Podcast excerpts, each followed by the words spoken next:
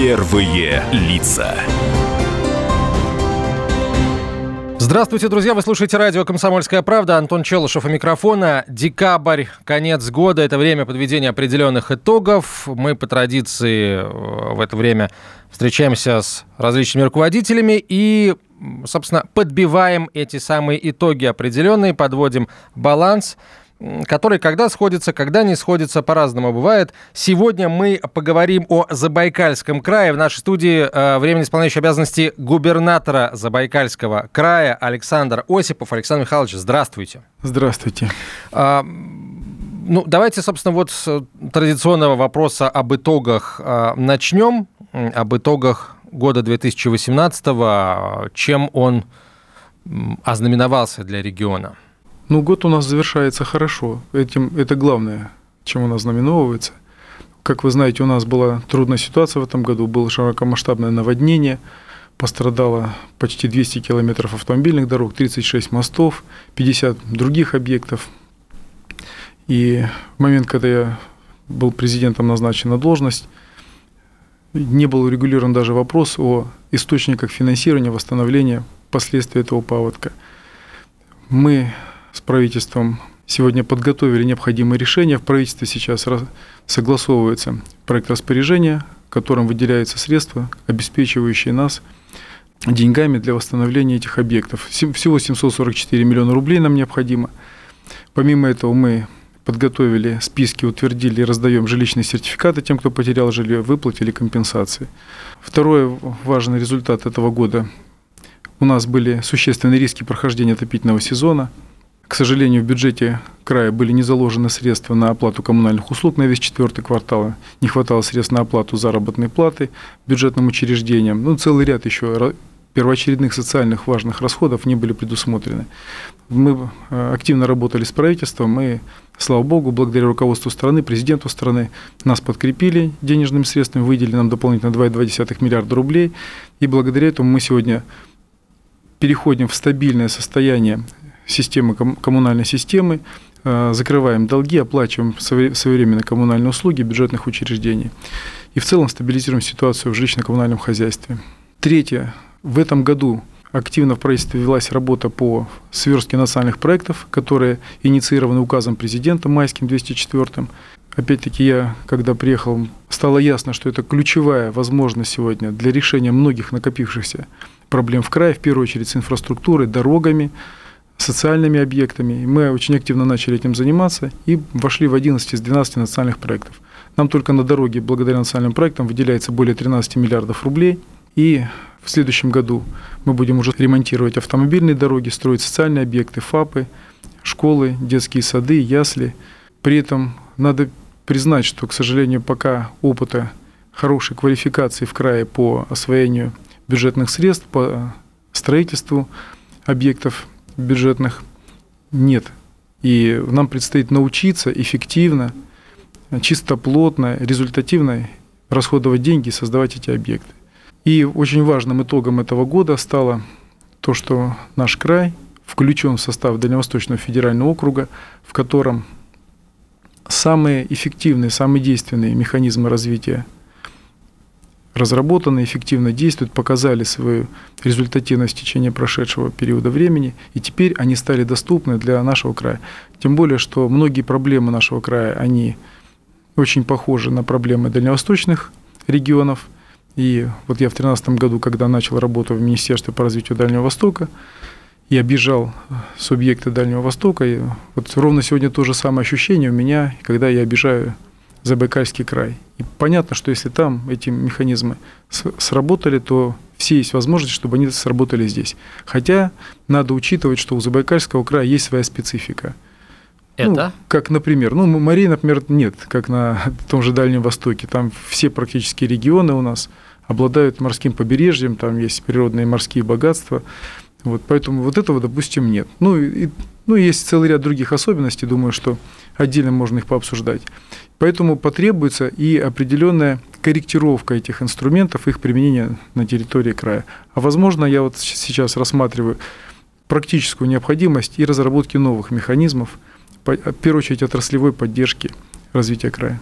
А, вот это, наверное, самое интересное. Есть ли какие-то уже наработки, о которых можно говорить? Не, не в том смысле, что это какой-то большой секрет, а в том смысле, что они достаточно проработаны и вот а, там в виде определенных проектов уже существуют. Потому что, ну, Дальний Восток, да, мы знаем, есть там а, режим порта Франка, свободный порт Владивосток, но вы сказали, что в Забайкалье нет водных объектов. С другой стороны, есть такой механизм, как территория опережающего развития, на Дальнем Востоке активно развивается.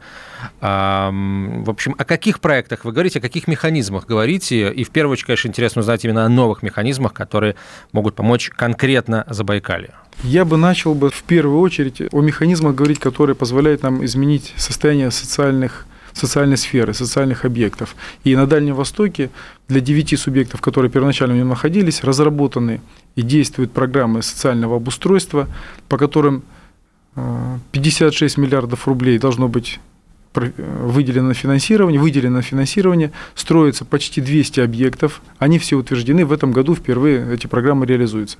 Эта мера поддержки социальной сферы для Забайкалья крайне актуальна. И сейчас мы разрабатываем такой план, мы смотрим, на каких территориях какие социальные объекты нужны, мы планируем его в феврале утвердить на уровне правительства края, и после этого обратиться э, с этим планом в федеральное правительство с тем, чтобы мы вошли на финансирование этих объектов. И, конечно, это, вот я считаю, что это то, что наиболее важно сегодня для людей, чтобы те социальные объекты, социальные услуги, которые они получают, стали подтягиваться к среднероссийскому уровню, хотя наша задача будет превысить среднероссийский уровень по обеспечению этими услугами. Второе, конечно, это то, что вы сказали, это экономическое развитие. Больше хороших рабочих мест на устойчивых предприятиях с нормальной заработной платой. Э, первоочередной приоритет здесь для нас – это отраслевое развитие Забайкальского края. У нас есть сильные стороны. У нас миллион гектаров земли можно распахать и на этом построить большое количество рабочих мест. Строить на этом переработку – Второе – это лесопереработка. Необходимо, чтобы мы вывозили не только лес-кругляк или там слабо обработанный, не технологично, а наоборот построили современные предприятия, которые дадут людям занятость и при этом будут производить конкурентоспособную продукцию.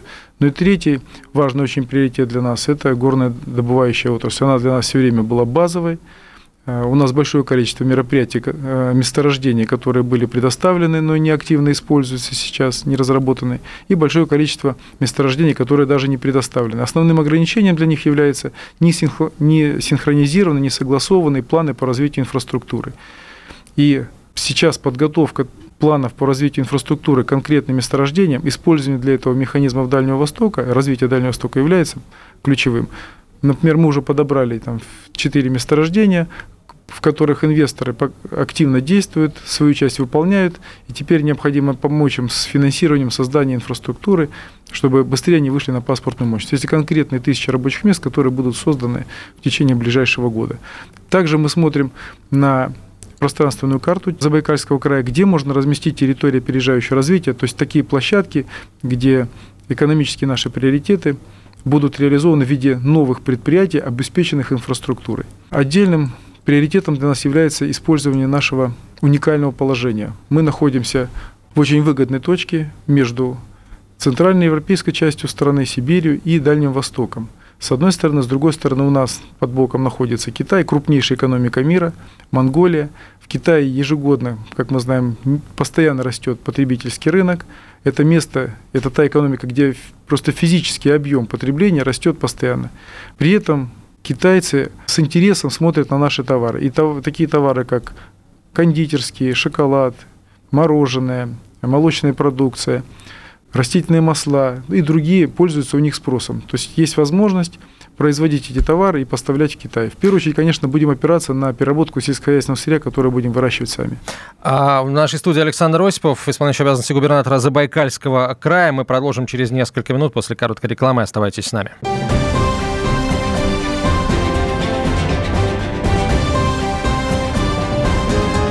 Первые лица.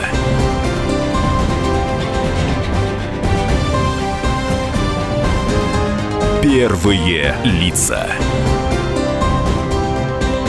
А в нашей студии э, временный исполняющий обязанности губернатора Забайкальского края Александр Осипов. Александр Михайлович, вот э, есть ли у инвесторов интерес к проектам, о которых вы говорите? Вот а, вы сказали, там полтора миллиона гектаров пашни? Есть. А, вот, конкретику какую-то можете привести? Вот, да, есть, конкретику могу привести, но сейчас это делать нецелесообразно. Я имею определенный опыт в этой сфере и со стороны как инвестора, и как... Госуправленец. Да, управленец, который да, со стороны государства помогает реализации проектов. Есть стадии подготовки инвестиционных проектов, когда шум вокруг них не полезен. То есть э, инвестиции и конкретные, практичные, они на определенной стадии любят тишины. Поэтому вот сейчас, так как мы их готовим, я думаю, что это не своевременно, когда они у нас будут готовы, мы о них начнем активно говорить. Но у нам, поня- нам понятны территории, на которых будут работать инвесторы и по лесу, и по э, сельскому хозяйству, и конкретные месторождения, на которые, которые необходимо осваивать.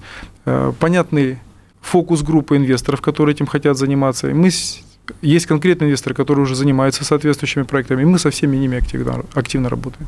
То есть, сейчас, э, правильно я понимаю, что эти инвесторы получат там определенные а, получит режим там, наибольшего благоприятствия бизнесу, получит определенные льготы и в, там, в режиме территории опережающего развития, собственно, да, эти проекты будут реализовываться. Вы совершенно правы. Вот, вот сейчас ровно эту работу, то есть мы, мы понимаем, в каких местах эта э, активность будет вестись. Мы теперь смотрим, какую инфраструктуру надо обеспечить. И после этого мы смотрим то, какой режим необходимо для этого предоставить. У нас есть выбор. Мы можем предоставить инфраструктурную субсидию, если этот проект отдельный. Мы смотрим, если там только отдельный проект, это какое-то месторождение или группа месторождений, то мы в таком случае зайдем в правительство и будем э, защищать предоставление инфраструктурной бюджетной субсидии, чтобы как можно быстрее потянуть воздушную линию, там, помочь с автомобильной или железной дорогой.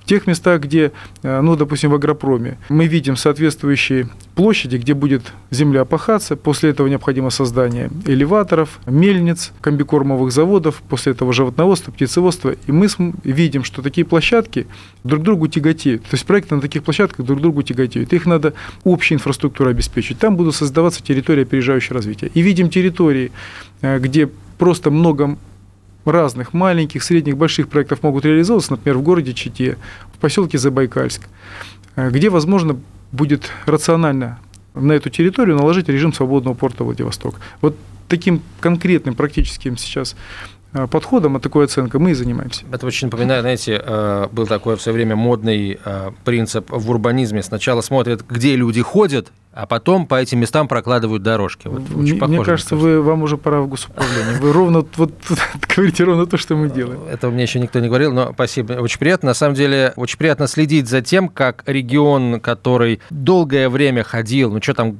греха таить, ходил в отстающих, начинает оживать. За этим всегда очень интересно наблюдать.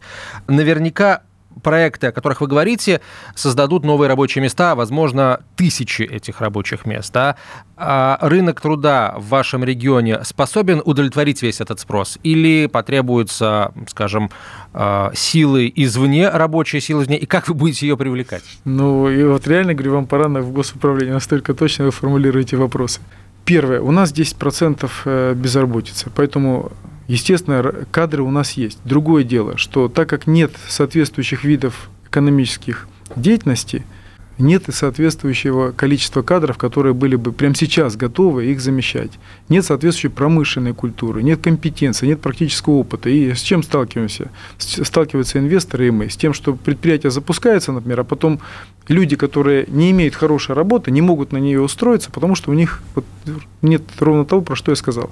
Поэтому в первую очередь нам необходимо будет синхронизированное, запланированное правильное развитие, в ходе которого мы будем, с одной стороны, развивать экономику, с другой стороны, изменять сферу образования с тем, чтобы она точно настраивалась на удовлетворение потребностей инвесторов и тех проектов, и тех предприятий, которые будем запускать. По тому, чтобы у нас был дефицит рабочих кадров, я проблемы не вижу. Сегодня со всей очевидностью понятно, что самое главное – научить подготовить людей к работе на этих создаваемых рабочих местах. Но здесь есть определенный период времени, так как так же, как и у ребенка, там есть время, когда он в утробе, потом рождается, потом учит ходить. То же самое с предприятием. Мы сейчас их планируем, проектируем. А после этого они будут запускаться. К этому времени мы должны подготовить соответствующие кадры. А второй важный вопрос. Сегодня уже есть предприятия, которые в силу каких-то из Э, проблем необеспеченности не могут быть запущены. Мы сегодня будем им помогать и с инфраструктурой, с какими-то правовыми решениями, там, землей, изменим соответствующего градостроительного статуса, и в ходе этого одним из видов обеспечения будет тоже кадры. Но здесь есть отдельная э, сложность. С кадрами надо, с подготовкой кадров надо научиться работать. Вот этим мы будем заниматься. Это еще надо уметь профессионально делать, готовить кадры, которые соответствуют ожиданиям инвесторов. Вы знаете, что у нас в целом по стране есть эта проблема, и для Забайкальска она очень актуальна, что мы готовим кадры и они выходят с одной специализации, а устраиваются на работу, идут почему-то совсем на другие должности, по другой квалификации. Это сейчас, видимо, будет чуть-чуть осложняться тем, что у нас за высшую школу отвечает Миннауки, за средние учебные заведения, которые, наверное, основную часть высококвалифицированных э, рабочих кадров должны готовить, отвечает Министерство просвещения. Но Главное, чтобы, что называется, было желание и с одной, и с другой, с третьей стороны. Третьей стороной я бизнес имею в виду, естественно. Ну, для них это, э, хочешь не хочешь, это их как бы, кровная потребность. Я думаю, что у нас проще все. У нас конкретные предприятия. Ну, во-первых, я вам сказал, что у нас есть приоритетные отрасли. То есть мы сейчас пока не распыляем силы, то есть, вернее так, мы э, всегда не будем распылять силы, но сейчас мы концентрируемся по конкретным приоритетам. И это позволяет нам сконцентрировать и усилия всех видов обеспечения. И инфраструктуру, не для всего сейчас подряд сразу, а именно для этих отраслей, и усилия по социальным объектам, по обеспечению социальными объектами, и в том числе по обеспечению кадрами. Поэтому у нас проблем, я думаю, что связанных с тем, что там mm-hmm ну, которую сформулировали вы, она не будет так сказываться. Нам самое главное теперь научиться для этих видов отраслей, для этих квалификаций э, нашу образовательную систему, эти кадры готовить. И вот здесь нужна и оперативность и определенные управленческие умения, при, привлекать людей, которые умеют это делать. Вы уже не первый раз произнесли словосочетание управленческие умения, а в самом начале программы вы, собственно, сказали о том, в каком, ну, прям скажем, плачевном состоянии находили, находились финансы региона. А если говорить о компетенциях в управлении, то вот вы уже, вам удалось уже собрать э, свою команду полностью, на которую вы можете положиться, и в компетенциях которых вы не сомневаетесь? Я думаю, что двух месяцев явно недостаточно, чтобы сказать, что мы сформировали команду. И, конечно, мы очень тщательно сейчас на практике, ставя конкретные задачи вместе со всеми руководителями региональных органов исполнительной власти, муниципалитетов, учреждений государственных, работаем, в ходе этой работы даем соответствующую оценку.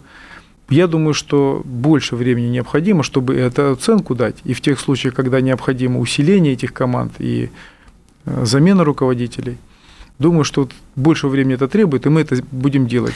Мы провели такой анализ для себя, каким образом это делать. Изучили практику лучших примеров российских регионов. И э, сегодня мы приняли решение о реализации проекта, пока условно название он носит «Забайкальский призыв». Мы окончательное название этого проекта будем формировать вместе с э, забайкальцами, главными целями которого является формирование кадрового резерва на должности государственной службы, муниципальной службы, государственных учреждений, а потом и по предприятиям отраслей, оценка и отбор этих людей, и после этого адаптация, эффективное встраивание в систему управления. Делать это мы намерены, и договорились уже об этом с Российской Академией Народного Хозяйства и Государственной Службы. Людей, которых мы призываем, в общем-то, там технологи работают, люди очень профессиональные, я не буду у них хлеб отнимать, но для себя мы наиболее общие главные сформулировали критерии их отбора.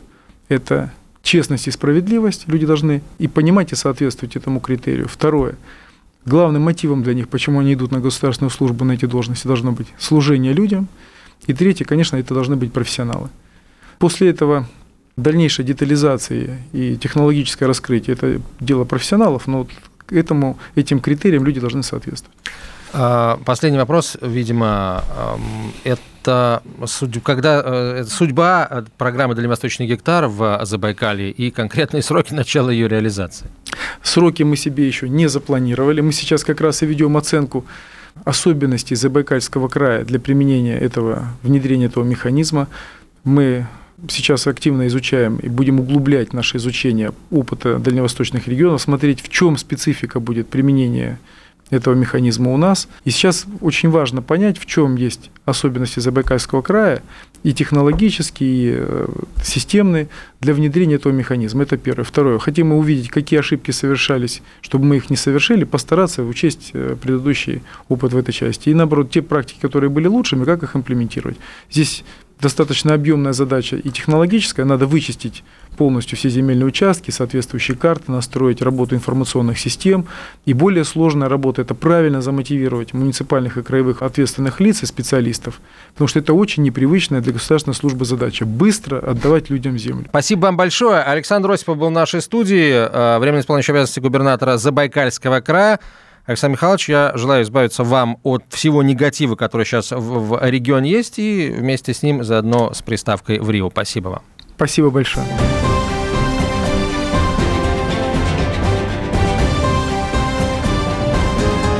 Первые лица.